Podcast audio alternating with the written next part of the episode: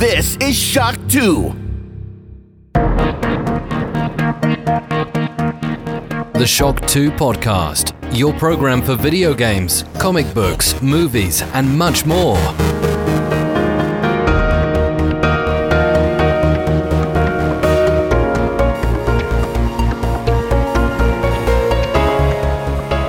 Willkommen bei einer neuen Folge des Shock 2 Podcast, einer wirklich schönen und runden Sendung. Wir haben drei Themen für euch vorbereitet. Zum einen begrüße ich jetzt schon in der Leitung den Christoph. Hallo Christoph. Ja, servus, grüß euch. Und ich sage jetzt nicht Picker Picker, weil irgendwann nutzt er sich ab. Sehr schön. Äh, aber du hast schon ein bisschen gespoilt, über was wir dann gleich Sorry. plaudern werden.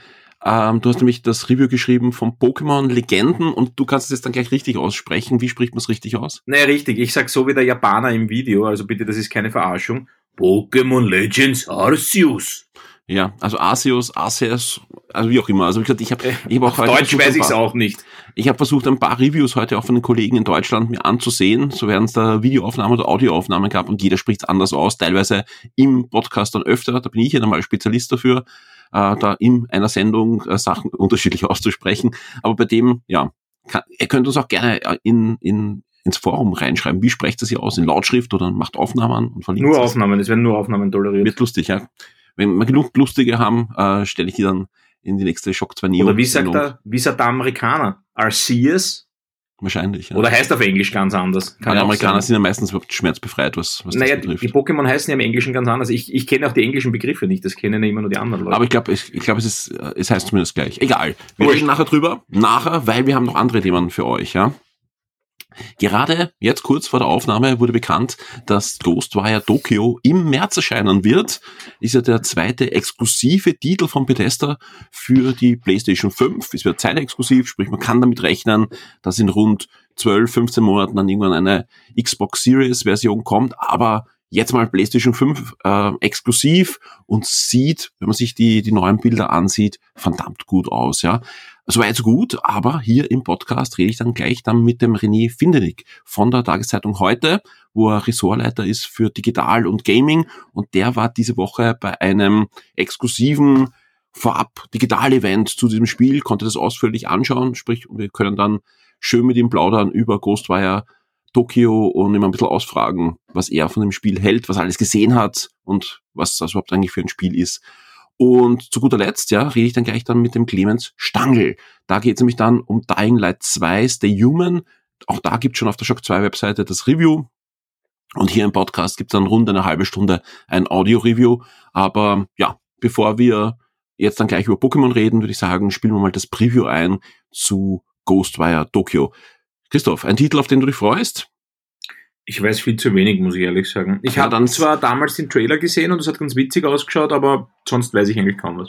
Ja, dann gleich zuhören, weil dann geht's dir, glaube ich, vielen von uns und wir hören da jetzt wirklich die, jemand, der beim Digital-Event dabei war und dann auch schon genug Gameplay gesehen hat, dass er weiß, was das für ein Spiel ist.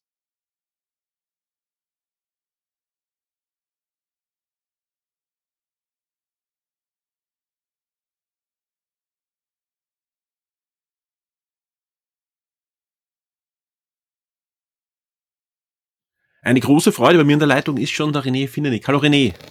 Hallo, schön, dass wir uns so, so schnell wiederhören. Das freut mich auch sehr. Vor allem, äh, du warst ja im Weihnachts- und Silvester-Podcast zu Gast und Genau. es gab positives Feedback. Ja, es gab mehrere Leute, die auch im Forum geschrieben haben, der soll doch öfter kommen, der ist so sympathisch und weiß so viel. Äh, und wir haben einen tollen Grund, dass du wieder da bist, denn du warst bei einem Digital-Event. Ja, heutzutage gibt es ja keine großen Presse-Events, wo man irgendwo hinfliegt oder so, sondern es gibt ja hauptsächlich Digital-Events. Aber ziemlich exklusiv für Österreich warst du da dabei. Und da geht's um Ghostwire Tokyo, das zweite PlayStation 5 exklusive Spiel von Bethesda, das jetzt dann im März erscheinen wird. Es gibt einen Release-Termin heute in der Nacht. Also wir nehmen diesen Podcast, das muss man dazu sagen, am Donnerstag auf in, in dieser Woche. Und heute Nacht wurde auch angekündigt, da gibt's so ein, ein, ein öffentliches Gameplay-Reveal und, und halt äh, Neuigkeiten. Du hast aber noch deutlich mehr gesehen, als man dann sehen wird bei, bei diesem Event.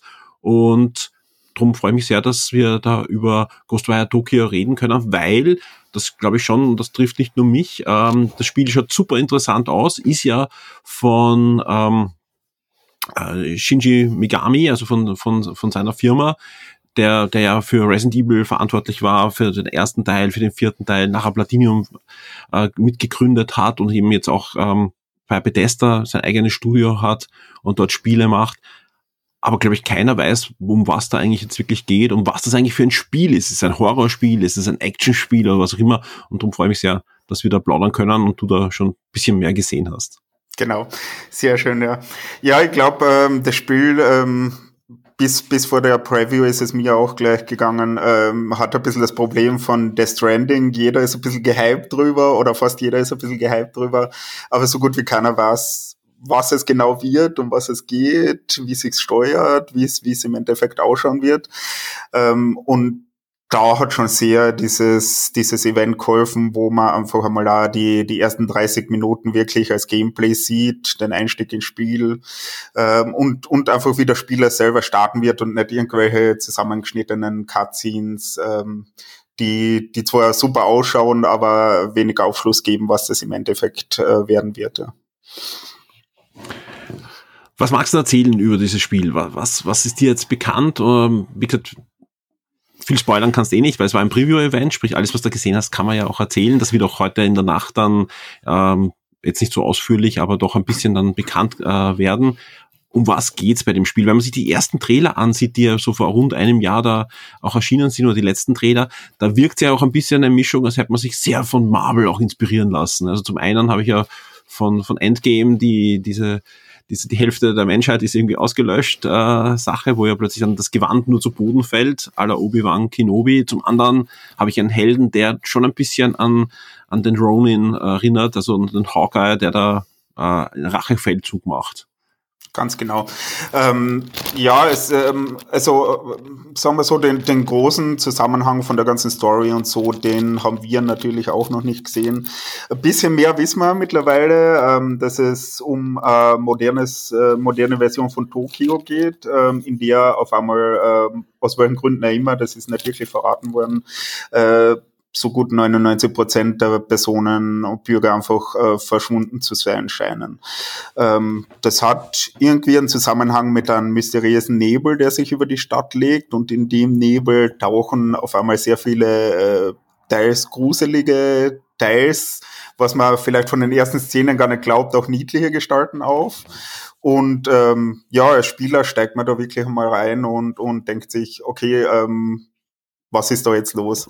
Äh, wird auch in die ersten 30 Minuten nicht wirklich aufgeklärt. Ähm, es, es, äh, man ist ja auch das große Geheimnis des Spiels, ne, was man eigentlich dann erst im Spiel ganz genau, nach ja. sich erarbeiten muss. Ne? Ganz genau. Ähm, weil wir auch vorher angesprochen haben, äh, in welche Richtung geht's eigentlich. Also es, es zeigt schon deutlich Horror-Elemente im Kern, scheint es mir aber von den ersten Eindrücken eher Richtung Action-Adventure-Game zu gehen. Magst du vielleicht irgendwie äh, vergleichen, mit was für ein Spiel, was für ein Action-Adventure-mäßig kann man das äh, ein bisschen in, in, in eine Linie setzen? Puh, nachdem es ja auch in der, in der Ego-Perspektive gespielt wird, äh, auf die Schnelle wird mir da jetzt nichts einfallen, mhm. auf, wo das direkt vergleichbar wäre. Ich glaube, das ist auch das Besondere am Spiel. Ähm, es bedient zwar äh, klassische Mechaniken wie, wie Erkundung äh, durch den Nebel sind natürlich auch Startabschnitte am Anfang gesperrt und nicht betretbar. Ähm, was sich was sich ein bisschen natürlicher jetzt anfühlt, als irgendwelche unsichtbaren Blockaden zu haben. Ähm, aber richtig vergleichbar, so wie der Horror mit Action verwebt wird, in Ego-Perspektive, ohne jetzt ein klassischer Shooter irgendwie zu sein, wäre mir jetzt nicht so bekannt, dass es sowas jetzt als, als großes Game schon geben wird. Vielleicht die, die Resident Evil Games, die letzten, die waren ja auch Ego-Perspektive zum Teil. Ja, wobei da eindeutig sicher der Horror stärker ist mhm. bei Resident Evil als, als in dem Game. Keine Ahnung, was danach noch kommt, ob da der ja, Horror ja. wirklich, wirklich anzieht. Es sind unheimliche Szenen dabei, dass auf einmal äh, so gesichtslose, große Gestalten mit Regenschirmen durch die Stadt ziehen, äh, kopflose äh, Schüler, Mädchen, irgendwie als Geister herum, herum, äh, herumkursieren durch die Stadt. Also Klingt. schon, schon sehr gruselig teilweise, aber äh, so wirklich der Fokus drauf liegt, glaube ich, nicht.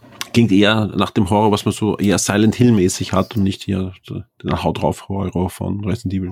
Ja, also keine Ahnung, ob es da später so wird, dass da wirklich mhm. Massen, Massen an Gegnern heranstürmen und so weiter. Aber am Anfang ist es schon sehr gut gesetzt, dass nur einzelne Feinde auftauchen, die sehr gut herausgearbeitet sind. Also da scheint es auch sehr viel Abwechslung zu geben bei den Figuren. Äh, und da kommt schon ein bisschen Gruselstimmung auf, ja. Und natürlich der Silent Hill-Vergleich mit dem ganzen Nebel, der sich über die Stadt legt, ja. Wir wissen alle, Bethesda ist ja inzwischen aufgekauft worden von Microsoft. Das Spiel ist aber ein exklusives PlayStation 5 Spiel. Ja, liebe PC-Besitzer da draußen, es kommt auch für den PC, aber vermarktet wird es, vermarktet wird es als exklusives PlayStation 5 Spiel, weil Sony da einfach auch viel Geld mhm. äh, drauf wirft, aber es kommt äh, dann auch natürlich gleichzeitig auch für den PC heraus. Zeitexklusiv, sprich wir können damit rechnen, dass wir in rund einem Jahr dann eine Xbox Series äh, Version sehen werden oder kurz danach oder ein bisschen später, das wird sich dann schon zeigen, aber jetzt mal exklusiv für die PlayStation 5. Das ist natürlich auch ein, ein, ein, ein wichtiger Titel von Sony. Auch das, das Streaming-Events wurde äh, heute in der Nacht wurde ja von Bethesda organisiert zwar, aber dann übertragen und, und vermarktet und, und angekündigt von Sony. Wie siehst du das? Ist es ein wichtiger PlayStation 5 Exklusivtitel? Ja, ist es ein Next-Gen-Titel, der, der wieder mal zeigt, was die PS5 kann? Das auf jeden Fall. Also natürlich haben wir nicht miterleben können, wie sehr ähm, das Ganze jetzt zum Beispiel die DualSense-Controller-Fähigkeiten mhm. ausreizt. Ähm, es sind schon, sind schon äh, Elemente dabei, ähm, nicht nur grafisch, wo man sagt, es ist eindeutig ein Next-Gen-Titel.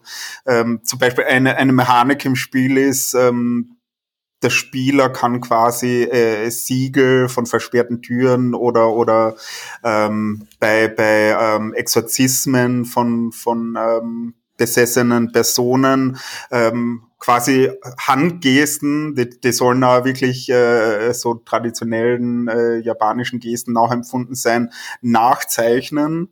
Ähm, die Frage ist, wird das per Stick passieren? Da wird sich natürlich bei, bei der PlayStation anbieten, dass man das am Touchpad zum Beispiel nachzeichnet. Mhm. Ist jetzt im Endeffekt nicht bestätigt worden, in welcher Form das passieren wird. Aber wäre natürlich was, was sich bei der PS5 anbieten. Natürlich, ja. Vor allem das, das Touchpad ist ja auch äh, ziemlich, ziemlich exakt, was man damit machen kann. Also ganz genau. Ja. Sehr schön. Ähm, grafisch hast du schon angesprochen, es gab ja eben diese ersten Trailer vor rund einem Jahr und, und wo man da schon einiges gesehen hat. Ähm, jetzt hast du echtes Gameplay gesehen, was auch äh, vorgespielt wurde. Sieht's wirklich so gut aus? Weil es das war schon, das war ja schon richtig gut. Also es, es sieht wirklich, wirklich gut aus, ja. ja. Also da, da ist nicht nur im Trailer irgendwie auf Hochglanz poliert mhm. worden, damit man was Schönes zum Herzen hat, ja. sondern es schaut schon sehr, sehr gut aus. Vor allem die Stadt äh, sehr abwechslungsreich. Also da, da reihen sich nicht jetzt irgendwie welche Bauten äh, aneinander und man geht um die Kurve und hat wieder die gleichen Bauten vor sich. Sehr viel scheint da von der Spielwelt äh, einfach von den Gebäuden betretbar zu sein. Ähm, da ist ein Leben, also so viel Leben im Spiel halt noch übrig ist, quasi in der Spielwelt. ähm, man trifft da zum Beispiel auch, auch nicht nur böse Geister, sondern auch gute Geister wie die typischen Katzenwesen, äh, was man jetzt vielleicht aus, aus andere mhm. Japan angehauchte Titel wie Nio oder so kennt. Äh, die auch den Spieler dann unterstützen wollen und mit, mit netten Dialogen und quasi so Mini-Cutscenes mitten in der Gameplay-Grafik aufwarten. Das ist, das ist schon total also nett. Diese, diese Yokai-Geister, ne? Genau, genau. gibt. Hm.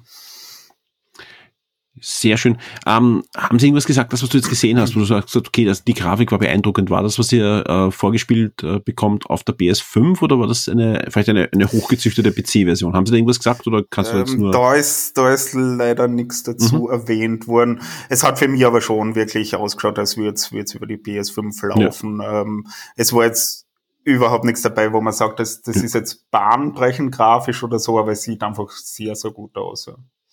Das Gute ist, äh, wir können uns ja alle bald äh, selbst ein Bild machen, denn es gibt auch einen Release-Termin seit, seit heute in der Nacht, ja. Mhm. Äh, das Spiel kommt schon Ende März. Ja, das Ganz ist schon genau. äh, etwas, wo man sagen kann, okay, auch beim März, da wird es einige Spiele geben, die da, die da einiges bieten können. Ähm, ich schaue gerade, ja, genau, 25. März ist das äh, exakte Datum, dass ich da nichts Falsches sage im Podcast, ja. Also wie gesagt, ähm, das Spiel dürfte ziemlich fertig sein. Ist Gold. Ja, Ja, Mhm. also es hat da am Anfang so ausgeschaut, die ersten 30 Minuten natürlich, werden sie Ja. da Wert drauf gelegt Natürlich, haben, dass das alles, alles super ausschaut. Aber ähm, es hat jetzt nicht gezwungen, irgendwie wie durchhetzen oder möglichst viel zeigen ausgeschaut, sondern wirklich, wie man als normaler Spieler einsteigen wird und sich einmal umschauen wird. Ähm, auch teilweise natürlich äh, nicht, nicht jetzt an jeder Ecke zehn Minuten alles betrachtet und so weiter, aber, aber wie man, wie man auch als, als normaler Spieler einsteigen wird und, und jetzt nicht irgendwie äh, gescriptete Szenen oder so weiter. Das, das Ja. scheint jetzt weniger der Fall zu sein. Sehr schön. Ich glaube, ja, äh, dank dem Gespräch mit dir machen sich jetzt äh, viele doch ein, ein anderes und ein detaillierteres Bild über dieses Spiel. Gibt es vielleicht noch das eine oder andere, was du erzählen möchtest, äh, wo du sagst, okay, da sollte man noch Wert drauf legen? Ähm, naja, nette Szene, die mir noch aufgefallen ist. Äh, es wird äh, für Fans, die darauf Wert legen, auch, auch Tiere geben anscheinend. Also ein Hund ist bestätigt, der auch Mhm. gestreichelt werden kann. Sehr schön. Ähm, ist irgendwie ein, ein Feature, was anscheinend sehr gefragt ist bei Videospielen. Ähm, aber na, noch, äh, also ich glaube, ich glaub, ähm, wenn die ersten Gameplay-Szenen jetzt auch öffentlich ähm, werden, man soll sich das auf jeden Fall mal anschauen, weil ich muss wirklich sagen, äh, nur von der damaligen Ankündigung hätte ich jetzt wenig, wenig äh, gewusst, wie das wirklich ausschauen kann und äh, noch nach den ersten Gameplay-Szenen ist das schon viel klarer, in welche Richtung das geht. Ich muss dich natürlich fragen, weißt du auch, ja, der geneigte Podcast-Hörer weiß natürlich, warum ich das frage, äh, kann der Hund auch sterben? das kann ich leider nicht beantworten. Also ich Okay. weiß es. Hab in den ersten 30 Minuten noch nicht. in den ersten 30 Minuten. Nein, in den ersten 30 Minuten ist es auch nicht vorgekommen, dass man auf den Hund trifft, aber das ist mittlerweile ja von, äh, von Entwicklerstudio bestätigt worden, dass Noch es nicht. das geben wird. Noch nicht auf den Hund gekommen am Anfang. Noch nicht Sehr auf schön. den Hund gekommen. Sehr schön. Ja, ich bin wirklich gespannt. Also wie gesagt, ähm, die PlayStation 5 bekommt jetzt wirklich einen Exklusivtitel nach dem anderen. Also der Mhm. Horizon ähm, ist ja gerade im Test, ähm, sowohl bei euch als bei uns auch. Ähm, Ganz genau, Gran Gra- Turismo folgt dann Gran Turismo wahrscheinlich nach. war ja auch die, die letzte Nacht ja schon äh, ein, ein, ein Stream jetzt. Mhm. Dann Ghostwire, also da kommt ja einiges. Also ist, ist schön, dass die Sony-Konsole da jetzt endlich dann die Liebe erfährt, die sie seit dem Start eigentlich erfahren sollte. Ja. Und, und da ordentlich Nachschub kommt in, ja, ich glaube 2022 wird ein gutes Jahr. Ähm, da, da können wir uns auf einiges freuen. Auf allen genau, wo- Plattformen und PC und so weiter. Ganz genau, wobei 2021 ja ein sehr starkes Jahr eigentlich war, was Videospiele generell über alle Plattformen hinweg betrifft. Ich glaube ja, wenn, wenn du nicht nur auf ein Genre ähm, dich bezogen hast und gesagt hast, du willst unbedingt äh, möglichst viele Jump'n'Runs, Rennspiele, Action, name it, ja, dann war es was auf alle Fälle ein guter Jahr. Also für, also für, viel, für, für vielfältige Spieler gab's genug. Also da, da bin ich bei dir. René, vielen, vielen Dank für deine Zeit. Ja, du bist ja ähm, nicht nur bei mir zu Gast im Podcast, sondern vor allem hauptberuflich ja auch Ressortleiter des Digital- und Gaming-Bereich und so weiter bei der Tageszeitung heute und bei dem äh, Online-Portal äh, heute.at. Und da gibt's natürlich auch einen Bericht von dir zu Ghostwire Tokyo. Sobald der online ist, wird natürlich dann auch verlinkt im passenden Topic bei uns in Shock 2 Forum und auch natürlich in der Nachricht und, und der Newsmeldung zum Podcast. Vielen Dank für deine Zeit. Ich hoffe, wir hören uns bald wieder bei einem weiteren spannenden Thema. Sehr, sehr gerne. Danke für die Einladung. Danke dir. Tschüss. Bis bald.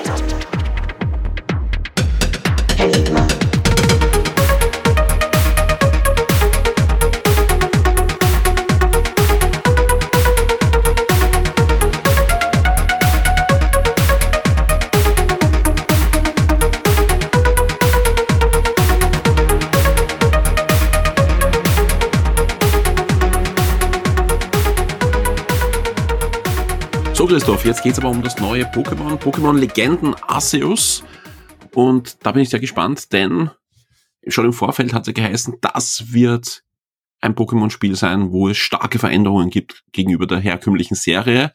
Drum wahrscheinlich auch jetzt mal die Auskopplung Legenden. Und es riecht doch ein bisschen auch danach, als hätte man da ein paar Sachen ausprobiert, die vielleicht dann in Zukunft auch in die Hauptserie hineinkommen sollen. Wie sieht's da aus? Ja, was ist Pokémon Legenden Arceus? Ja, also man hat einiges ausprobiert und es könnte sein, dass, das, dass da was bleibt und das kann man eigentlich auch hoffen, denn äh, da wurde viel richtig gemacht, äh, noch nicht alles perfekt, aber man ist auf einem sehr interessanten und guten Weg, hätte ich gemeint. Was ist äh, Pokémon Legenden Arceus? Äh, man spielt einen jungen Mann oder, ein, oder eine junge Dame, äh, 15 Jahre alt, die auf Umwege in der Hisui-Region landet, die später dann als Sino-Region bekannt ist und äh, ziemlich schnell, äh, innerhalb der ersten paar Minuten, schließt man sich der Galaktik-Expedition an. Ähm, das ist die Expedition, die eben in der Gegend äh, gegen Pokémon oder die Pokémon erforschen will und den Pokédex erstellen will, bis jetzt aber eigentlich sehr erfolglos ist, weil, wie man sehr schnell am Anfang erfährt, das ist kein Spoiler, sie zu blöd sind, Pokebälle zu werfen und immer daneben hauen. Aber Gott sei Dank, wir sind da besser, wir treffen mit den Pokebällen und deswegen sind wir gleich Teil der Expedition. Ähm, und dann geht's eigentlich schnell ans Eingemachte. Man sammelt Pokémon, man kämpft mit Pokémon, wie man das auch gewohnt ist, um in erster Linie mal diesen Pokédex zu füllen. Den füllt man jetzt ein bisschen anders. Man fängt sie nicht nur und hat es, sondern um einen Pokédex-Eintrag für ein Pokémon abzuschließen oder auf Level 10 zu bekommen, muss man das Pokémon öfter fangen oder damit kämpfen oder spezielle Angriffe durchführen ähm, und, und, und, also ein bisschen mehr. Und wenn man das eben alles abgeschlossen hat, dann hat man einen Pokédex-Eintrag fertig. Ähm, es entspinnt sich dann auch noch eine, eine Geschichte. Es gibt da sogenannte Könige unter den Pokémon in den gewissen Levels. Die sind irgendwie wütend aus irgendwelchen Gründen und die muss man besänftigen. Ähm, das erfährt man dann alles im Laufe der Story, auf die gehe ich jetzt nicht weiter ein. Weil das Ganze ähm, spielt ja eigentlich quasi so in der Vergangenheit der, der Region. Und genau, es, genau. Es gibt zum Beispiel auch so grundlegende Dinge, die man aus jedem Pokémon-Spiel kennt, wie die Pokémon-Liga gibt's noch nicht, sondern das sind wilde Tiere es gibt keine Pokémon-Kämpfe zwischen den, also es gibt schon Kämpfe zwischen den Leuten, aber es gibt keine Ligen. Äh, viele Leute haben noch Angst vor den Pokémon. Ähm, das erfährt man auch. Äh, man bekommt ja auch Nebenmissionen jetzt mittlerweile, wo einem eine, keine, am Anfang kommt gleich eine Dame, die bittet einem bitte vervollständige mir mhm. den Pokédex-Eintrag zu dem und dem Pokémon. Ich würde das gerne mal berühren. Ich habe vor dem so Angst. Aber wenn ich darüber mehr weiß, dann brauche ich ja gar keine Angst haben.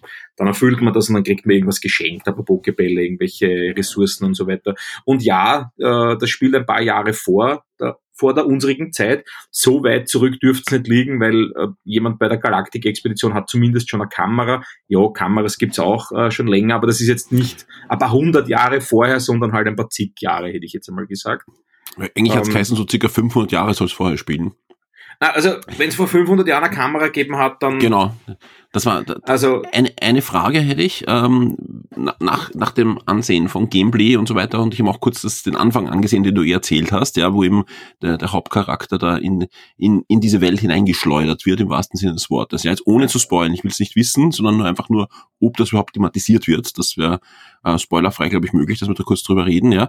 Wird das dann irgendwann aufgelöst werden? Ob das jetzt die Vergangenheit ist oder eben, wenn das nämlich nicht die Vergangenheit ist, vielleicht ist es nämlich eine Parallel Pokémon-Welt? Ja, oder, oder wird das aufgelöst, was das jetzt wirklich ist? Oder, oder ist das wurscht? Also ich muss gestehen, ich bin viele, viele Stunden drin, habe schon sehr viel gesehen, aber das weiß ich nicht. Ja? Also das ähm, ist kein das, roter Faden, das, der da irgendwie das Mysterium nein, dann... Äh, nein, nein, nein, okay. nein, das wird nie wieder thematisiert. Also okay, vielleicht spannend. später, das kann sein. Ich erwarte, ich erwarte schon wieder zu viel. Ähm, nein, nein. Also vielleicht sind da schon Leute weiter und ich muss sagen, manche Dialoge drücke ich auch sehr schnell durch. Also ich krieg mit, warum wer angefressen ist unter dem Pokémon und wen man da besänftigen muss und so. Und ja. äh, witzigerweise, äh, da gab es so eine Begegnung, irgendwann trifft man drei Räuberinnen. Und ich habe mir gedacht, das ist so ein Zusammentreffen und wie auch viele Zusammentreffen mit Charakteren haben mich sehr stark an die TV-Serie erinnert, wo man halt einen, einen Charakter trifft und der sagt, halt, so geht's da nicht weiter, jetzt stellst dich einmal uns und was soll das überhaupt? Und dann ist diese Begegnung schon wieder beendet. Und ich habe mir gedacht, das wäre doch nett gewesen in die Richtung, mhm. TV-Serie. Aber ja. Es kommt sicher eine TV-Serie mit dem Setting. Also das ist ja ein, ein ja. Ausschlachten sondergleichen. Aber da kommen wir, kommen wir später dazu, auch über ja, enttäuschte Erwartungen von mir. Ähm, lass uns ein bisschen über die über die Einzigartigkeit des Spiels, über die Änderungen reden, wie das Gameplay anders ist, denn ja, ja. das Ding ist ja ein waschechtes Open-World-Spiel. Wenn ich da jetzt so schnell beim Vorbeischauen drüber schaue, ist ja so eine Mischung aus Pokémon Ranger und, und uh, Breath of the Wild. Jetzt mal, ohne dass ich es jetzt gespielt habe, einfach nur, nur, nur beim Reinschauen. Stimmt, stimmt das äh, einigermaßen der Eindruck oder ist das alles fake? Naja, nein, es ist kein Fake. Es ist nur keine komplette Open World. Ähm, man hat eben ein Hub, das ist das Jubeldorf, da kehrt man immer wieder zurück, dort ist die Zentrale der Galaktik-Expedition. Und dann kann man sich, wenn man zum Tor geht, in die verschiedenen Areale begeben, ins Grasland, in den Sumpf und so weiter und so fort. Ähm, also die sind nicht miteinander verbunden, vielleicht auf magische Weise, die ich auch noch nicht kenne, aber nein, das geht nicht.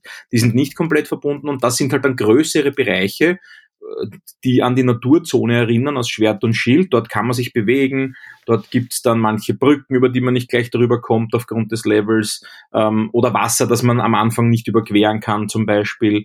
Ähm, dort gibt's dann alle möglichen Pokémon, auch aller verschiedenen Level. Also man begegnet am Anfang natürlich sehr schwachen Pokémon, die man relativ schnell fangen und besiegen kann. Ähm, aber auch schon, wenn man im ersten Gebiet rechts abzweigt, trifft man sehr schnell äh, ein sehr starkes Level 40 Pokémon, gegen das man am Anfang einmal so überhaupt keine Chance hat. Also das kann auch gleich einmal passieren.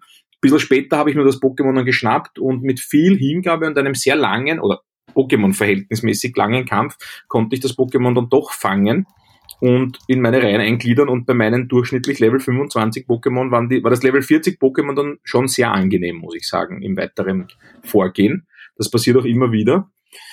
Ähm, was war nochmal die Frage? Open World?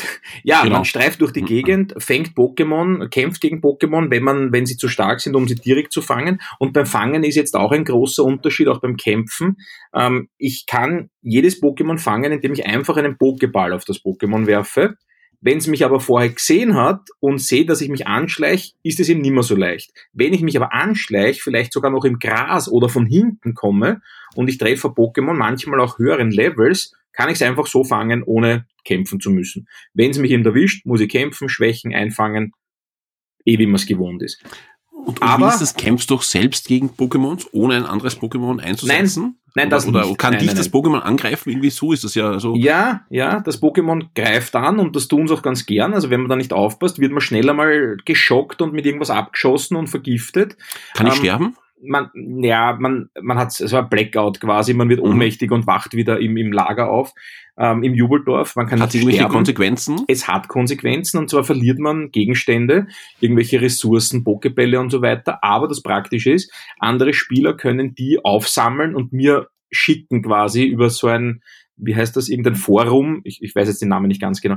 Äh, und wenn ich die auch aufsammle, bekomme ich dann auch Belohnungen von anderen Spielern, die liegen auch in der, in der Spielwelt herum. Also man kann die wieder zurückbekommen, aber im ersten Moment, ich kann mir da selber nichts holen. Aber meine Güte, dann verliert man halt ein paar Ressourcen. Mhm. Ist nicht das Thema, weil die liegen eh viel herum und ja, wenn man dann halt einen wertvolleren Stein oder sowas mal verliert, okay. Aber die Ressourcen für Pokebälle oder Tränke, die hat man schnell wieder zusammen. Also sprich auch die, die, die Kämpfe sind dynamischer. Ich kann auch weglaufen und. und die Kämpfe, naja, weglaufen, ja. fliehen konnte man so auch schon, aber wenn aber ich halt selbst jetzt, ich, ich, ich, ich ziehe nicht meine Pokémon, sondern ich als, als Trainer oder Forscher muss, muss fliehen. Ja, genau. Wenn ich zu schwach bin oder wenn mir mhm. die kampffähigen Pokémon ausgehen, ist mir auch öfter ja. passiert, dass ich einfach einen Kampf, ich hatte einfach keine Chance, habe es trotzdem probiert, habe mir gedacht, mit der richtigen Vorgehensweise, mit den richtigen Attacken schaffe ich es vielleicht, aber auf, um ein Eizahl ist sich's nicht ausgegangen ja. und mit dem letzten Pokéball konnte ich es doch nicht fangen, na dann heißt es die Hände in die Füße nehmen, umgekehrt die Füße in die Hände nehmen äh, und dann musste man fliehen. Ja. Aber sonst kämpft man natürlich mit dem Pokémon auch sehr angenehm und das gefällt mir sehr gut.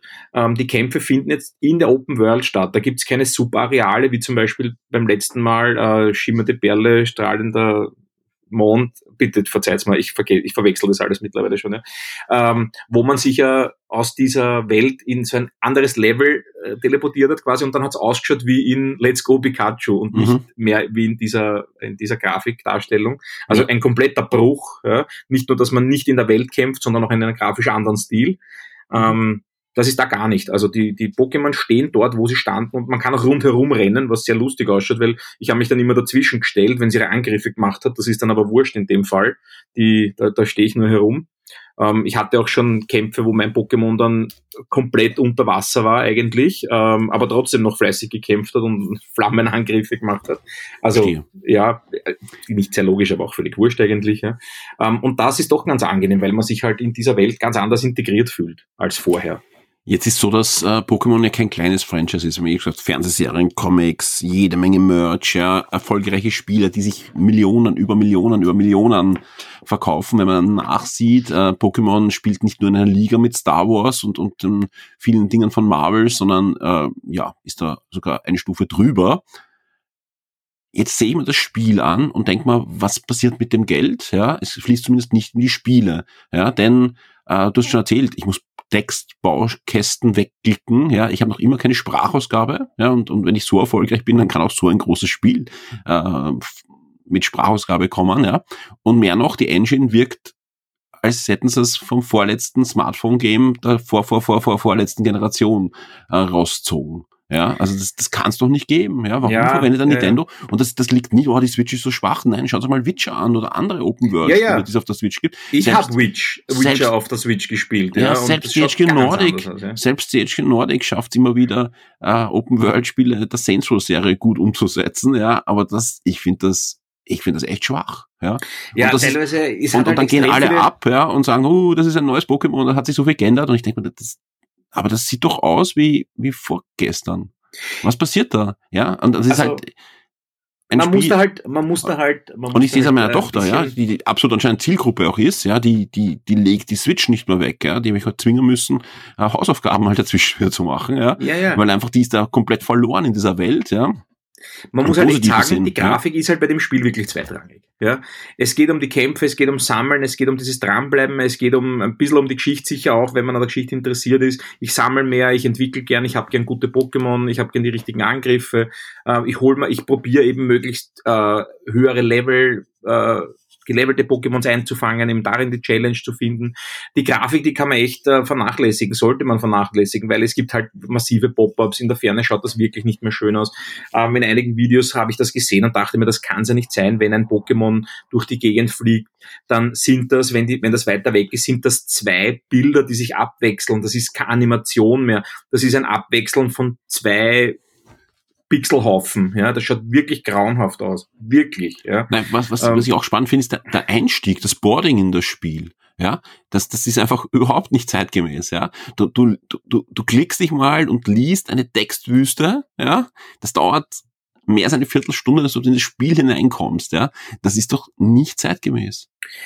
Ich verstehe Ja, ich hatte das aber bei Warum anderen Pokémon schon noch Ärger in Erinnerung. Ja, ja, das ist schön. Weil jetzt schön, zumindest, man fängt, ja Gott sei Dank, man fängt jetzt zumindest schon nach fünf Minuten seine ersten Pokémon. Dann dauert's aber wieder, bis man diese Expedition hinter sich hat. ja.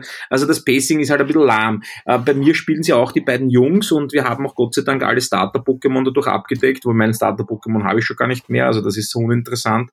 Ähm, ich habe mich fürs Bautz entschieden, eben weil meine Kinder beide, äh, der eine den Feurigel und der andere den Otaro hatte. Mhm. Nein, nicht Otaro, Otta. Nicht, dass ich was verwechsel. Ähm, und der kleinere, wir mussten diesen Einstieg auf zweimal machen, weil dem Fahrt wurde. Ja, der ist sechs, der kann nicht lesen, dem, dem erzähle ich halt ein bisschen. Ich lese ihn nicht vor, weil dann da schlafen auch die vier sein. Ja, aber dem, dem hat das zu lange gedauert. Ich gesagt, jetzt musst du wieder weiter drücken. Wann kann ich Pokémon fangen? Nein, jetzt drückst du erst einmal wieder weiter und jetzt drückst du noch weiter und jetzt drückst du noch weiter und jetzt gehst du zum anderen und dann erzählt er der wieder was. Also ja, das Ich, ich verstehe nicht, warum ich den, diesen Einstieg mit, nicht mit Sprachausgabe hinkriege. Das kann es doch nicht geben, ja, das kostet minimalst. Ja, Ja. ich habe noch was anderes bekrittelt, wo ein bisschen Geld vielleicht in die Hand genommen werden könnte. Und das ist mir so stark aufgefallen, weil ich halt auf diese Klänge stehe. Ja. Wenn ein Pokémon auf einmal einen anschreit, und ich habe das im Review ein bisschen überspitzt hingeschrieben, das klingt wie wenn man ein irgendein Sound Schnipsel aus einem C64-Spiel durch einen hinnigen Lautsprecher jagt. Da hört man ein irgendein Nee, aber ich, Gerülpse. ich, ja. ich bin mir ganz Und- sicher, ich bin mir ganz sicher, jetzt kommt gleich äh, jemand im Forum zurecht, ja, und Ja. sagt, das, warum, das darf man doch nicht verändern, die klingen so, weil am Game Boy Color oder am Ja, Original Game Boy aber am schon so Game Boy klungen. Color, ja. Aber wie gesagt, ein, ein, ein Picker Picker und ein, ich weiß nicht was, Geräusch oder ich meine, irgendein, das sind keine Sounds, das sind Geräusche, ja. Kein Wesen der Welt macht solche Geräusche, ja. Keines, ja. Man muss sich Vögel anhören, Katzen, Hund, das klingt alles nach was, ja. Aber irgendein, ich weiß nicht mehr. Ich krieg das Geräusch nicht einmal hin, wenn ich, wenn ich schwer betrunken bin und einen Deckel gekriegt habe, ja. So, Also, aber ja. gemein wie ich bin, habe ich natürlich den Christoph jetzt komplett aufs Glatteis geführt, ja, Und zwar- denn Du bist größter Ah. Fan und Ja, genau, nein, äh, aber wir, wir, wir schimpfen da jetzt seit zehn Minuten über das Spiel. Ja, und ja, du gibst nein. ihm 85 Prozent. Ja, ne, nein, nein, nein, halt. Du hast begonnen zu schimpfen. Ja, ich du hab, bist schon eingestiegen. ich, ja, ja, nein, nein, nein. Auch nur, der, nur der Sound, nur der Sound, ja. Ja, die Grafik, die ist, wenn man jetzt genauer hinschaut, nicht das Gelbe vom Ei, aber ich habe das jetzt sehr viel am Handheld-Modus, im Handheld-Modus gespielt, was mir immer vorkommt, mein Bildschirm ist so klein, nachdem ich mir einmal die OLED angeschaut habe, aber ist ein anderes Thema. Ähm, am Fernseher, am 50 Zoller, ja, da merkt man das halt dann doch ein bisschen mehr. Es ist aber das Gameplay und das macht einfach Spaß. Ich fange einfach sehr gern Pokémon mit der Mechanik, ich schleiche mich an, manchmal hau ich dann einfach, da, da renne ich durch die Gegend und dann frostelt mich irgend so ein Level 5 Pokémon und dem hau ich dann mit einem Angriff seine Lebensenergie aus die Batschen, ja. Das freut mich dann auch richtig. Und ich sage, okay, wenn du dich mit mir anlegst, Bursche, dann musst bluten, ja. Ähm, also all das, ja, das, das, äh, die Kämpfe sind gut, man, man kann in den Kämpfen jetzt auch ein bisschen äh, taktischer vorgehen. Man kann nicht nur einfach einen Angriff durchführen, sondern auch äh, die Tempotechnik oder die Krafttechnik anwenden. Bei der Krafttechnik ist der Angriff ein bisschen stärker. Dafür könnte es sein, dass der Gegner zweimal drankommt. Wenn ich die Tempotechnik einsetze, kann es sein, dass ich zwei Angriffe hintereinander habe, ähm, aber mein Angriff ist dann weniger stark. Das bringt da ein bisschen eine Variabilität rein, weil man jetzt auch die Zugreihenfolge sieht. Man sieht, wer greift wann an. Und wenn man manchmal gegen mehrere Pokémon kämpft, ist das nicht unwesentlich. Wenn ich vielleicht ein zweites Mal angreifen könnte, bevor mir drei Pokémons eins auf die Ömme hauen. Ja. Also da, da, da, da tut sich einiges spielerisch und, und die, die Welt zu erleben, zu craften, diese kleinen Aufgaben zu erfüllen, den Pokédex wachsen zu sehen. Das macht alles wirklich Spaß und hat mich, hat mich äh, viele, viele, viele Stunden schon an die Konsole gefesselt. Ich habe sogar die Vorstadtweiber dieses Mal nur miterlebt und nicht selber geschaut, weil Pokémon. Und äh, ja, also da gibt sehr viel Positives an dem Du, Spiel. du gibst einfach alles für das Review. Du gibst einfach alles. Ich, ich gebe alles, ja, ich blute dafür. Sogar die Vorstadtweiber. Sogar die Vorstadtweiber. Aber ich muss sagen, das war die, bis jetzt die beste Folge. Ich glaube, weil ich nur die Hälfte mitgekriegt habe. Ja. Ja, mehr dazu natürlich über die Vorstadtweiber gibt's Ja. dann in der nächsten Folge von Shock 2 Neo. Gibt's Wenn's noch etwas zu. Pokémon? Gibt's noch etwas zu Pokémon? Was du noch erwähnen möchtest? Was kein Also- Spoiler ist. Ich find's einen, einen wahnsinnig guten Schritt und es ist, ich bin ja erst äh, bei Pokémon jetzt nicht so wahnsinnig lang dabei wie viele andere, also Gameboy oder sowas, die habe ich nicht gespielt, ja. Aber äh, es ist für mich das bisher beste Pokémon, ähm, das ich jemals gespielt habe und mir haben ein paar andere auch viel Spaß gemacht und ich meine, der kleinere Sohn bevorzugt immer noch Snap. Das ist für ihn nichts, das ist ein bisschen zu viel. Aber der Große, der mag das auch sehr. Also der ist auch voll dabei. Der, er ist Madden-süchtig mittlerweile, aber bei, bei Pokémon lässt er Madden jetzt liegen derweil. Ja? Und das heißt schon was. Ähm, also da ist ein Grundstock äh, geschaffen worden. Und wenn da diese Fangmechaniken, die Kampfmechaniken, die Open World, wenn man das alles mitnimmt und die Levels glaubwürdiger macht, interessanter macht. Äh, ähm, ich habe auch gelesen, wenn die Pokémon miteinander interagieren würden, was super Idee, ja. Wenn die, die leben halt nur nebeneinander, die haben nichts miteinander zu tun und die, die, die erleben sich nicht, die interessieren sich nicht füreinander, ja. Ähm, da könnte man so viel machen und gerade mit der heutigen Technik, und ich rede jetzt nicht Xbox äh, Series oder PS5, ja, auf der PS4 allein schon oder auch andere Geräte mit der Power, das ist drin, das geht, ja, Interaktion zwischen NPCs gibt's, ja, ähm, also da ist sehr viel richtig gemacht worden, aber es gibt noch viel Bedarf zu tun. Aber für den ersten Schritt finde ich das ein wirklich tolles Pokémon-Spiel. Ja. Sehr schön. Ja, dann würde ich sagen, vielen Dank für das Und da, Audio und da. Entschuldigung, eins noch, ja, Entschuldigung. Und Ja. da ist sowas wie die Grafik äh, dann wirklich sekundär. Ja. Wirklich sekundär. Ja, und ich glaube, das sehen noch viele so. Also Ja. das war ja auch äh, provokant von mir äh, formuliert, äh, weil einfach das, das war ja noch nie die Stärke von Pokémon. Selbst am Game Boy hat schon stärkere Spiele gegeben wie die wie die Original-Pokémon-Spiele und das hat sich ja dann durchzogen. Also die die Game Boy Color und so weiter. Es dauert auch immer immer ziemlich lang, bis auf einer neuen Plattform dann irgendwann mal ein, eins rauskommt, wo man sagt, ah, sie verwenden mal die Features der Plattform. Ist ja jetzt auch bei der Switch äh, so gewesen nach nach Remakes und so weiter. Aber ja, ich, ich, ich, ich finde toll, dass es Pokémon gibt, weil ich sehe das bei meiner Tochter und du jetzt auch bei deinem Sohn. Ich finde einfach, das ist noch immer das ideale Einsteigerspiel, gerade für Kinder, die schon lesen können. Genau. Dann haben sie auch die das Geschichte. Lesen ist wichtig. ja. Natürlich, das ist ein Rollenspiel. Ein Rollenspiel muss lesen können Ja. auch, ja. Ja, ja. Äh, klar, es gibt auch Pokémon-Spiele für, für noch Jüngere. Snap hast du eh schon erwähnt. Da ist es natürlich mehr noch auf die, auf die Action angelegt als, als auf, ähm, äh, als auch auf das Lesen. Aber natürlich, man muss aber auch kritisch sein und sagen, bei so einem Milliarden-Franchise, ja, das ist nämlich, muss auch drin sein, dass ich für jede wichtige Sprache eine Vertonung hinkriege. Ja, ja, ja, aber das kritisiere ich ja laufend bei Nintendo. Ich verstehe generell nicht dieses bei irgendwelchen Spielen, ja, nur weil sie halt ein paar Euro einsparen wollen, Speicherplatz. Weil ja, es ist schade. Da geht's nicht, da geht's nicht, dass sie kein Geld ausgeben wollen für die Vertonung, sondern geht es darum, dass Nintendo halt noch immer und das kritisiere ich jetzt nicht, äh, ihre Spiele auch auf, auf Card verkaufen im Geschäft, ja, und, und viele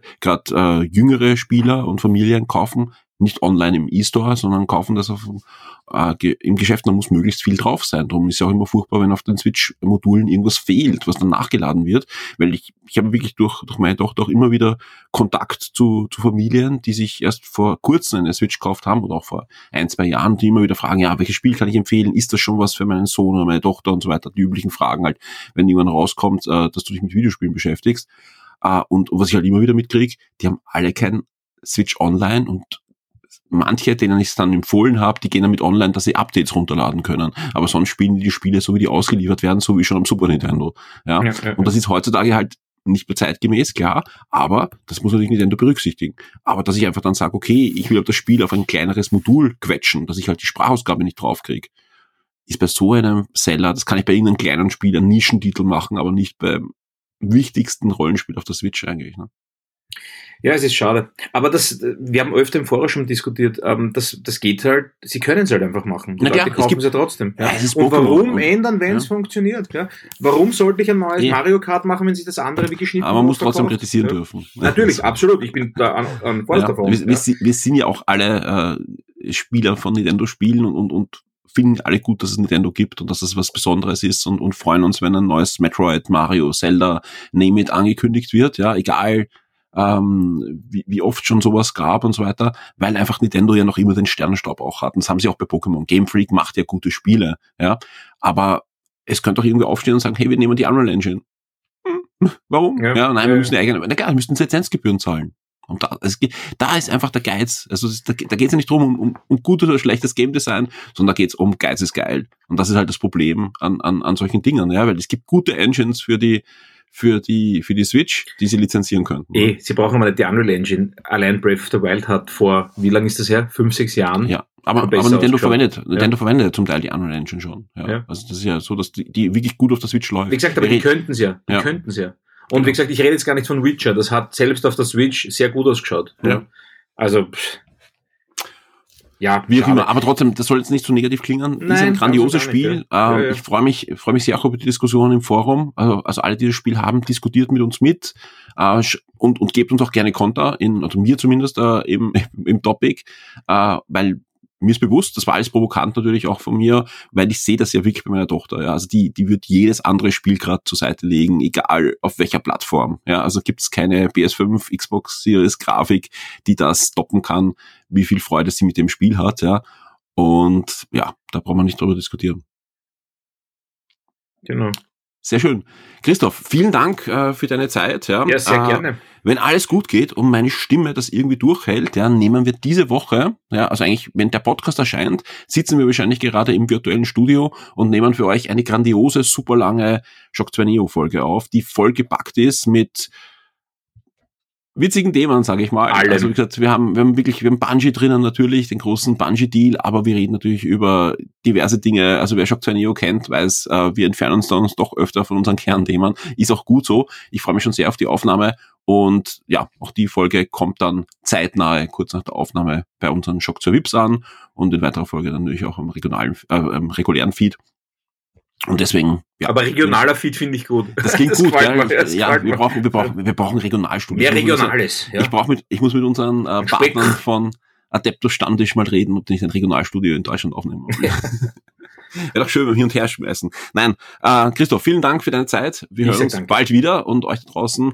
Äh, es geht gleich weiter mit einem Spiel, wo mir der Christoph heute schon gesagt hat, hu, ich glaube, das muss ich mal holen, denn äh, der Clemens spricht gleich mit mir über Dying Light Stay Human. Christoph, da hast du gesehen, nachdem, nachdem du den Review nämlich äh, vorab gelesen hast bei uns im CMS, hast gemeint, das könnte was für dich sein. Ja, das könnte was für mich sein. Ja. Beim nächsten Sale bin ich dabei. Aber schauen wir mal, nein. Wir plaudern genau. sehr ausführlich jetzt circa eine halbe Stunde gleich über das Spiel. Und ansonsten, ja, vielen Dank fürs Zuhören. Bis zum nächsten Mal. Ciao.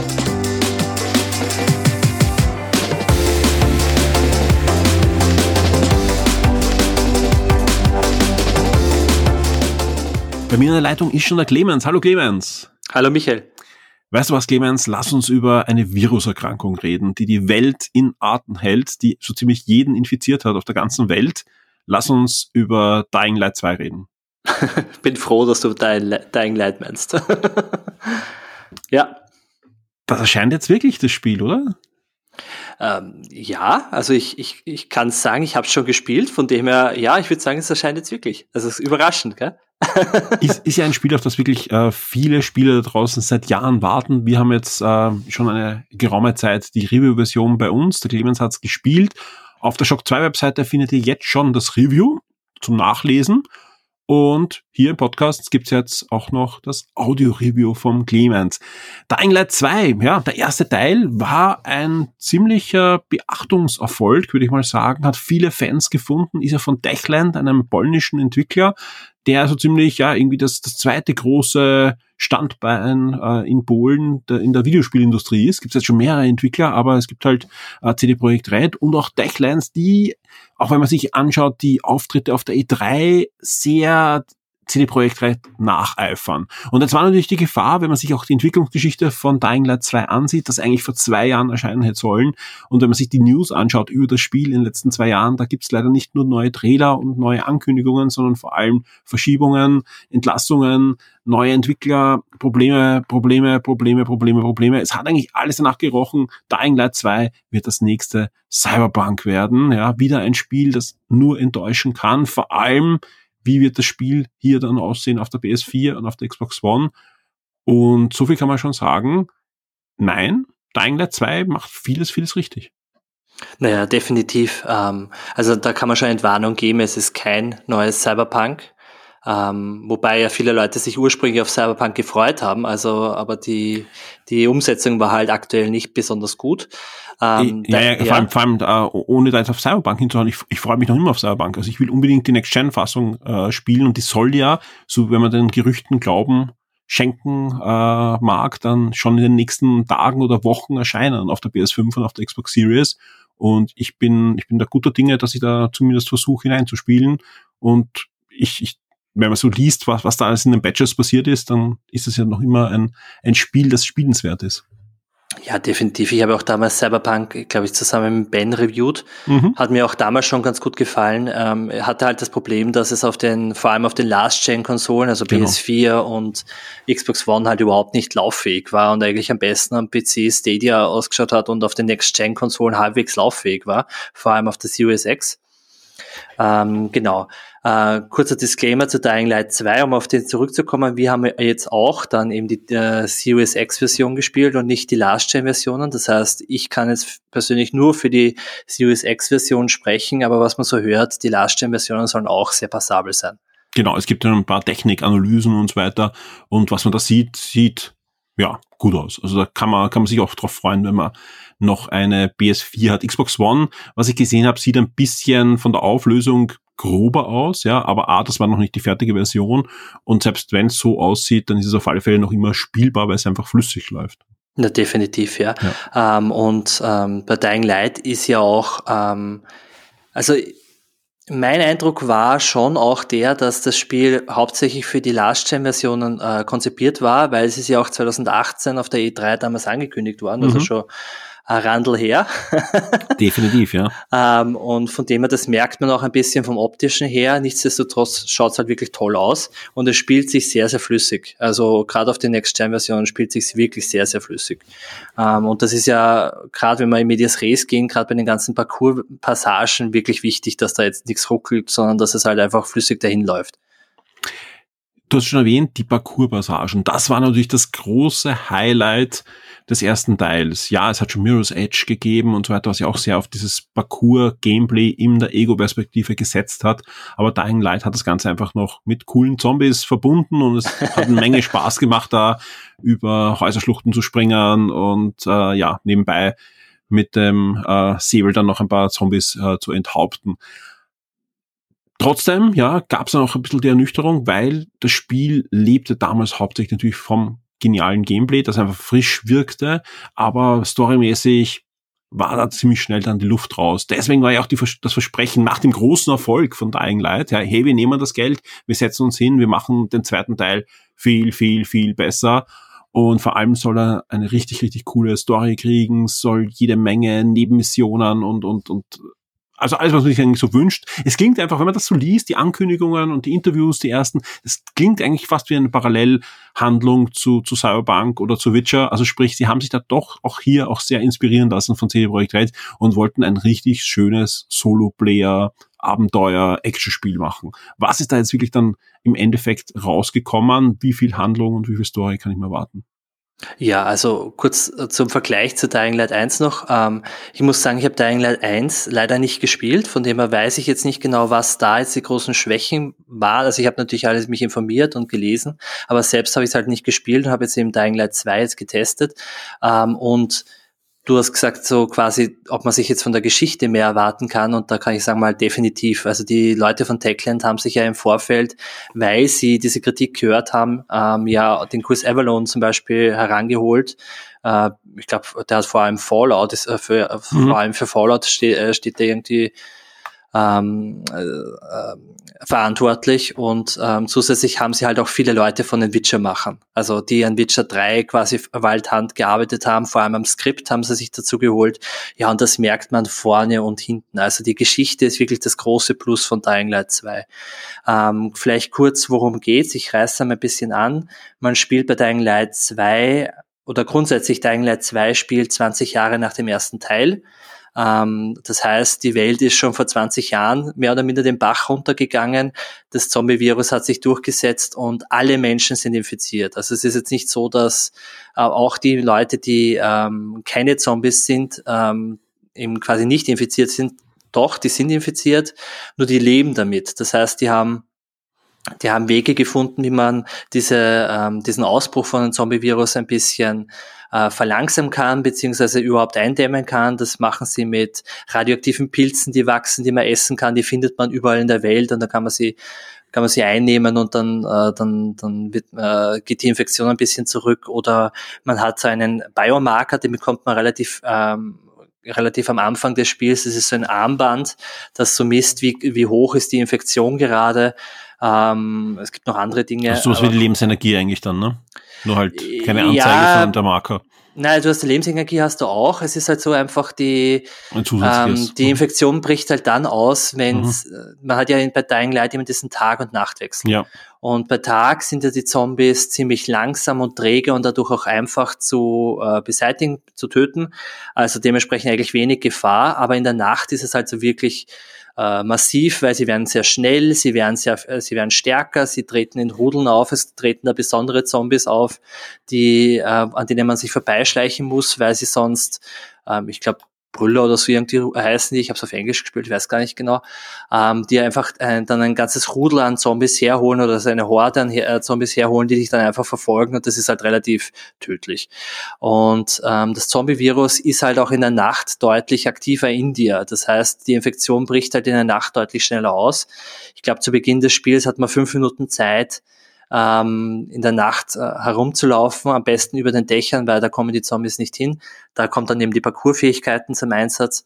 Ähm, weil du musst dich immer wieder in irgendeine Form von UV-Licht begeben. Das heißt, die Leute haben dort überall, darauf komme ich dann später zu sprechen, in der Stadt, in der man dann ist, ähm, überall so UV-Lampen aufgestellt und du hast baust, versuchst zu Basen dir zu errichten, wo möglichst viel UV-Licht ist, damit du quasi von Base äh, von Basis zu Basis quasi äh, läufst über die Dächern von den Zombies und vor der Dunkelheit weg, damit diese Infektion nicht ausbricht. Also ähm, Lebensleiste bedingt. Das ist halt eine mhm. zusätzliche Leiste, die einfach die es auch gibt, die das Spiel ein ja. bisschen schwerer und interessanter macht, weil das erklärt für mich ein bisschen, warum also durch diese Geschichte finde ich das eigentlich ziemlich cool, weil äh, durch die Geschichte wird dadurch äh, wird erklärt, warum du die Parkourfähigkeiten brauchst.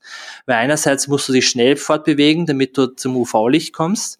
Das heißt, äh, parkourtechnisch, wenn du es möglichst elegant machst und über die Dächer und so weiter dich begibst, bist du halt einfach schneller. Und das zweite ist, ähm, du musst halt äh, möglichst auf hohen Punkten äh, hin, äh, von Dach zu Dach springen, weil am Boden die ganzen Zombies sind. Das heißt, ähm, Daher da äh, wird halt die Story mit, äh, mit der Game-Mechanik verbunden, was ich sehr, sehr, sehr cool gefunden habe. Genau. Ähm, jetzt sind wir ein bisschen abgedriftet. Du spielst nämlich, ähm, storytechnisch spielst du den Aiden. Mhm. Ähm, der Aiden Caldwell, der ist ein Pilger. Das ist eine, ja, ist ein neuer Beruf quasi in dieser Welt. Und dieser Pilger, das sind so, das kam mir sehr ähnlich vor wie die Witcher bei Witcher 3. Das sind so, die sind in der Gesellschaft nicht besonders hoch angesehen, so wie die Witcher eben, aber sie sind verdammt nützlich, weil Pilger äh, pilgern eben von einem Ort zum anderen, hin, äh, lassen Tausende von Kilometern an Strecke hinter sich, um einfach von Ort zu Ort zu kommen und sind dementsprechend ziemlich geschult. Die sind ähm, äh, geschult in Parcours eben, dass sie weglaufen können. Sie sind aber auch geschult im Kampf. Das heißt, sie sind mega nützlich, wenn die wenn Leute etwas von ihnen brauchen. So ähnlich wie die Witcher, die halt einfach, wenn sie ein Problem haben und Monstern brauchen, zahlen es halt die Witcher, die ihnen halt das äh, Problem vom Hals schaffen. Also da fand ich, war eine große Parallele. Gut, Absolut, und der, ja. und, und, der Aiden jetzt, ähm, ähm, der, der sucht im Endeffekt seine Schwester, das sucht die Mia. Warum er die sucht, das verrate ich nicht, das erfährt man im Laufe der Geschichte. Ähm, aber der sucht die Mia und trifft dementsprechend relativ bald auf ähm, Dorfbewohner von der einzigen oder ja, Bewohner von der einzigen großen Zivilisation, die es angeblich noch auf diesem Planeten gibt, nämlich Villedor. Und, ähm, und der weiß angeblich, wo sich die Mia befindet. Und naja gut, und wer, wenn er, aber der hilft ihm quasi nur unter der Bedingung, dass er ihm wieder hilft. So quasi eine Hand wäscht die andere und dadurch kommt der Aiden immer mehr in diese Stadt hinein, in, nach Villedor und wird halt so in diese innerstädtischen Konflikte mit hineingezogen und lernt halt die Charaktere dort kennen. Und das ist eigentlich sehr, sehr schön gemacht und ähm, das große Plus, glaube ich, von Dying Light. Also diese Verwebung von äh, Story, Gameplay-Elementen und überhaupt der ganzen Geschichte, wie sich die so langsam auf, auffächert, weil ähm, du beginnst eine Quest und die wird halt immer größer und immer größer und du kannst es im Vorfeld gar nicht abschätzen, okay, ähm, ist das jetzt eine Quest, die einfach so schnell erledigt ist, weil kann da auch ein paar Beispiele nennen. Du kommst äh, zu einer Nebenquest und der eine sagt halt so quasi, ja, beschaff mir diese Teile bitte, damit ich, ähm, damit ich ein, äh, damit ich was bauen kann. Du hast die, diese Teile aber schon im Vorfeld gefunden gehabt, ich habe es ihm gegeben und er hat gesagt, ja, super, passt, danke, Mission war abgeschlossen. Gleichzeitig hast du eine kleine Mission, die ganz unscheinbar war, die sich total ausgeflochten hat über mehrere Stunden. Ähm, und das fand ich ziemlich cool. Du konntest das im Vorfeld nicht abschätzen, ist das jetzt was Kleines oder was Größeres und es könnte alles wichtig sein für die Geschichte. Genau. Stunden ist gleich ein gutes Stichwort für die nächste Frage. Es gab ja große Aufregung. Vor einigen Wochen gab es da die Aussage eines Entwicklers oder des Producers sogar, so 500 Stunden wird man schon benötigen, um das Spiel durchzuspielen. ja. Äh, das war natürlich äh, in Zeiten wie diesen, wo, wo das Zeitkontingent der Spieler eher knapper wird als, als, als größer und man einfach viele Beschäftigungen hat, rechts und links, ja. Nicht die Aussage, die alle hören wollten, ja. Äh, es wird dann beschwichtigt und sagt, äh, ja, äh, es sind weniger als 100 Stunden, dass man es durchspielt. Wie siehst du das? Wie, wie groß ist das Spiel wirklich? Ja, ist ein Open-World-Spiel, muss man dazu sagen, ja, in der Ego-Perspektive. Ja. Viele Nebenmissionen, du hast eh gerade gesagt, eine kleine Nebenmission, die plötzlich Stunden dauert, aber wie bei Witcher halt sich auch wirklich schön ähm, ja, einfach schön gestaltet ist, schön ausformuliert ist, schön, schön geschrieben ist, ja. Was würdest du abschätzen? Wie viel Zeit sollte man da hinein investieren in Dying Light 2? 500 ja, also, Stunden?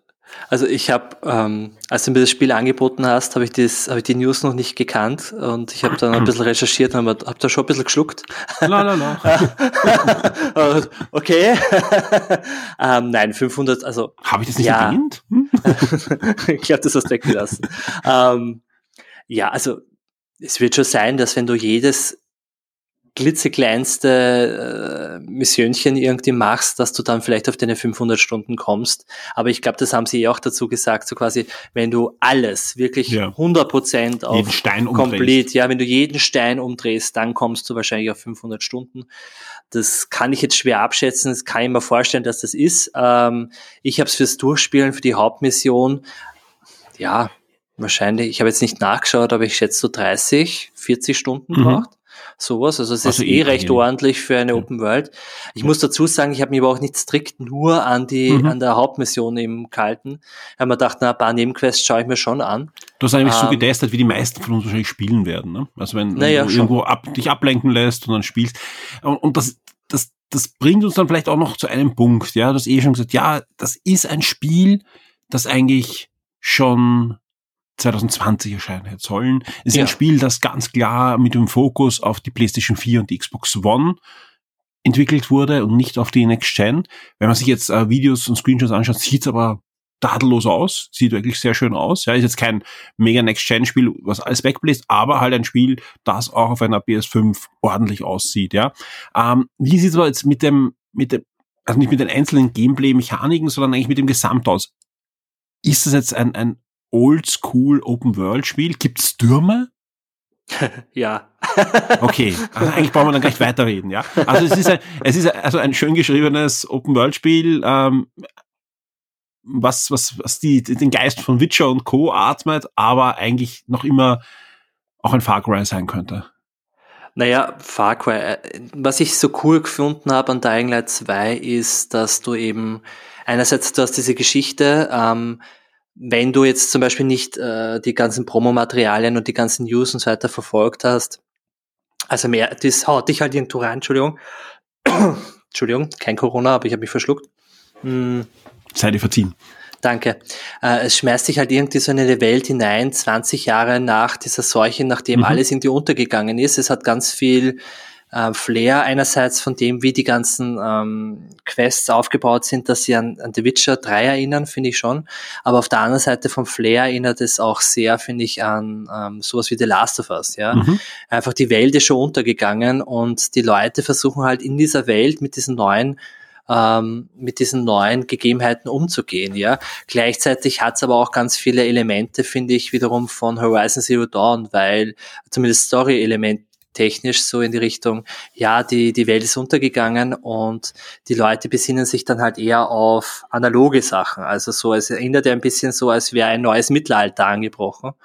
Ähm, weil viel Technik und so weiter findet man jetzt in Dying Light 2 nicht. Also es ist halt, es ist auch wenig Schusswaffen. Also es sind, du hast zwar schon Bogen und solche Sachen, aber du hast halt vor allem einen Knüppel oder einen, einen Speer oder solche, äh, der Speer, ja, gibt's dann, ist auch am Wurf, äh, eine Wurfwaffe, aber du hast solche Waffen, die halt, ähm, es ist kein Shooter einfach. Mhm. Man merkt es äh, sehr, sehr, sehr stark an.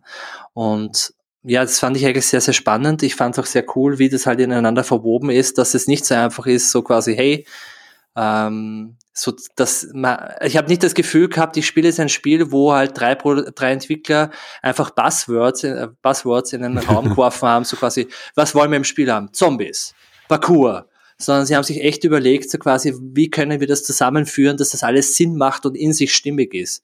Und das hat mir sehr gut gefallen, weswegen ich auch wahrscheinlich eine recht hohe Wertung geben werde. Ich, ähm, du hast gesagt, die, die Review äh, wird man schon zum Zeitpunkt des Podcasts, wenn der erscheint, ähm, ähm, äh, lesen können. Ich sitze aktuell gerade am Review, während man die, diese Aufnahme machen. Das heißt, Ja. ich bin noch nicht ganz sicher. Es ist die Nacht, es ist die Nacht von äh, Dienstag auf Mittwoch. Genau. In wenigen Stunden ist Embargo und äh, der Clemens kann natürlich nicht schlafen, sondern kniefelt noch an, an seinem Review und an der, an der letzten, an den letzten Feinschliff und an der Wertung. Also er macht sich's nicht leicht, ja. Ähm, eine Frage habe ich aber noch, bevor ich Ja. dich weiterschreiben lasse, ja, und, und die liegt natürlich im Raum, weil wir haben natürlich nicht nur österreichische Hörer.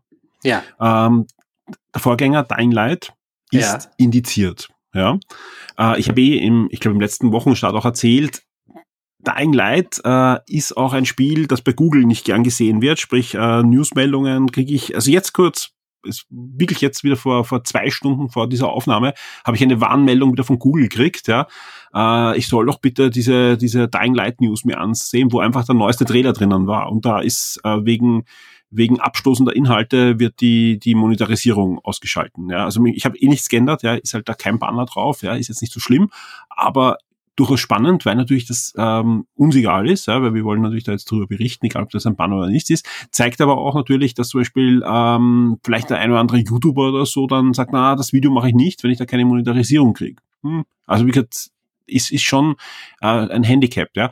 Ähm, Warum? Ja, weil es da natürlich ordentlich zur Sache geht. Ja, eben die BBJM hat den ersten Teil indiziert.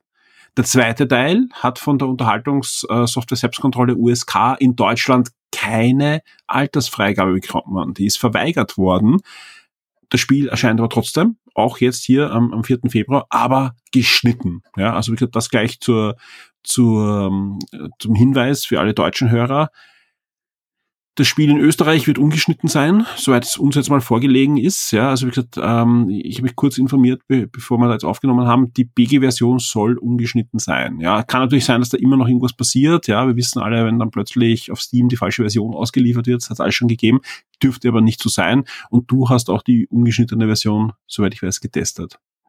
Ja, Genau. Also ja, also mir wäre nichts anderes bekannt gewesen und mir wäre ja. auch nichts aufgefallen anderes.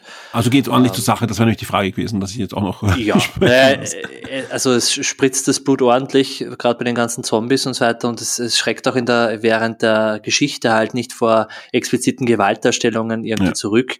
Aber gerade wenn du so Sachen gespielt hast wie, keine Ahnung, The Last of Us 2, gerade innerhalb der Geschichte, da passiert halt äh, auf einer anderen Ebene Gewalt also auch auf einer psychischen Ebene Gewalt, die ich deutlich schlimmer finde, mhm. als, äh, als alles, was Dying Light 2 macht, ja. Von dem her kann ich es nicht ganz nachvollziehen, ähm, muss ich sagen. Jetzt, ich habe es, ähm, also ich habe keine 500 Stunden gespielt, ich kenne nicht jede einzelne Nebenquest, aber von der Hauptgeschichte her. Ja, also ich glaube, das ist schon so ein allgemein Ding, ja. Ja, wird's, wird sich mir nicht erschließen, warum. Also, ich kann da Entwarnung geben aus jetziger Sicht, muss ich sagen. Vielleicht gibt es irgendwo eine Nebenquest, die halt mega extrem heftig ist. Das, da würde ich meine Hand nicht dafür ins Feuer legen. Aber aktuell, also es, gibt, es sind Zombies, man trennt ihnen den Kopf und die Gliedmaßen ab, das spritzt ordentlich. Ähm, man, man tötet aber auch Menschen. Es passieren in der Geschichte natürlich, es ist im Endeffekt die Welt ist runtergegangen, es gibt halt neue Regeln, die sind halt sehr mittelaltertechnisch auch umgesetzt, also so Aug und mhm. Aug um Aug, Zahn um Zahn. Also wenn man, wenn man sich darauf einlassen kann und wenn man erwachsen ist und einen gesunden Magen hat und auch ähm, stabil ist von der von der Psyche und, und der psychischen ähm, Stabilität, würde ich sagen, da spricht überhaupt. Ja, da, ich glaube, da kann man nicht irgendwie was falsch machen, wenn man das Spiel spielt. ich habe jetzt mal kurz äh, reingeschaut auch in die Meldung von Koch Media, äh, die die sagen auch, sie haben alles probiert, auch alle rechtlichen Mittel, da kommen es nicht durch. In Deutschland wird das Spiel nur geschnitten angeboten und zwar auch nur digital. Ihr bekommt keine Diskversion in Deutschland im Handel. Wer eine Diskversion hat, sollte dem Import frönen und nach Österreich schauen, denn in der Schweiz und auch in Österreich wird die ungeschnittene Version des Shooters angeboten und das auch als Disk-Version. Also wer das Ganze im Regal stehen haben möchte, Österreich ist euer Freund in dem Fall. Ja, spannend. Haben Sie, ähm, das habe ich nicht gar nicht verfolgt, haben Sie irgendwie ein, in der Urteilsbegründung etwas reingeschrieben, warum Sie es äh, quasi nicht ungeschnitten veröffentlichen? Ist es nur wegen der Gewalterstellung oder weißt glaub, du da was? Ich weiß nicht, ob das veröffentlicht ist, dieses Urteil, aber es ist, es ist schon die, äh, es steht noch drin von, von insgesamt 1453 Prüfanträgen sind lediglich vier Spiele so eingestuft worden. Ja, das sind, also 2020, ja. Und das sind 0,3 Prozent der eingereichten Spiele. Spannend. Ja, also es ist, aber wahrscheinlich auch schon wegen einem Vorgänger und, und das ist immer, aber trotzdem, Koch Media ist jetzt keine kleine Firma. Die haben schon, ja. also es ist nicht so, dass irgendwie da der kleine polnische Entwickler, wobei der nicht mehr so, so klein, klein ist, ja. Also ja. Ich, ich war vom E3-Auftritt schon sehr, das war schon, hey, wir wollen CD Projekt Red sein. Das war echt spannend, ja, weil CD Projekt Red hat auf der E3 immer eigentlich eine Bar, ja, und dahinter, also da geht man rein, bekommt Alkohol, dann sieht man die Präsentation und danach gibt's noch meistens eine Figur oder bei CD Projekt Red gab es jetzt mal eine Jacke, die wir eh auch verlost haben dann.